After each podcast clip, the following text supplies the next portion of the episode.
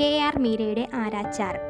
ഞാൻ ഇതുവരെ വായിച്ചിട്ടുള്ള മലയാളത്തിലെ ഏറ്റവും മികച്ചതും വ്യത്യസ്തവുമായ നോവലുകൾ ഒന്ന് എന്ന് കണക്കാക്കാം. പുരാതന ഇന്ത്യൻ ചരിത്രത്തിന്റെയും ഉത്തരേന്ത്യയുടെ സമകാലിക രാഷ്ട്രീയ സാഹചര്യങ്ങളുടെയും ശക്തമായ പശ്ചാത്തലമുള്ള മികച്ച ചിത്രീകരണമാണ് ഈ കഥയിലുടനീളം. കൽക്കട്ടയുടെ സാംസ്കാരിക ഘടകങ്ങളിലേക്കും ആഴത്തിൽ പോകുന്നു.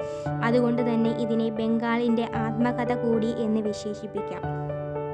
ബംഗാൾ പശ്ചാത്തലമാക്കി ബി സി നാലാം നൂറ്റാണ്ടിൽ ആരംഭിച്ച നീണ്ട വംശപരമ്പരയുള്ള ആരാചാരുടെ കുടുംബത്തിൽ പെട്ട ഇരുപത്തിരണ്ട് വയസ്സുകാരിയായ ശക്തിയും സ്വതന്ത്രയുമായ ചേതന എന്ന് പറയുന്ന സ്ത്രീയുടെ കഥയാണ് കെ ആർ മീരയുടെ ആരാച്ചാർ ആരാച്ചാർ കുടുംബത്തിൽ ജനിച്ചതുകൊണ്ട് തന്നെ മരണം എന്നത് ചേതനയുടെ ഭാവനയിലെ ഒരു സ്ഥിരം വർത്തമാന വിഷയമായിരുന്നു.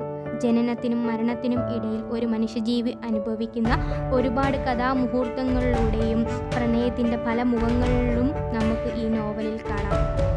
ബലാത്സംഗത്തിനും കൊലപാതകത്തിനും ശിക്ഷിക്കപ്പെട്ട ദഞ്ജയ് ചാറ്റർജിയിലൂടെ ചേതന എന്ന കഥാപാത്രം ആദ്യത്തെ ഇന്ത്യയിലെ ആദ്യത്തെ സ്ത്രീ ആരാച്ചാർ ആവുന്നതാണ് ഈ കഥയുടെ സാരാംശം.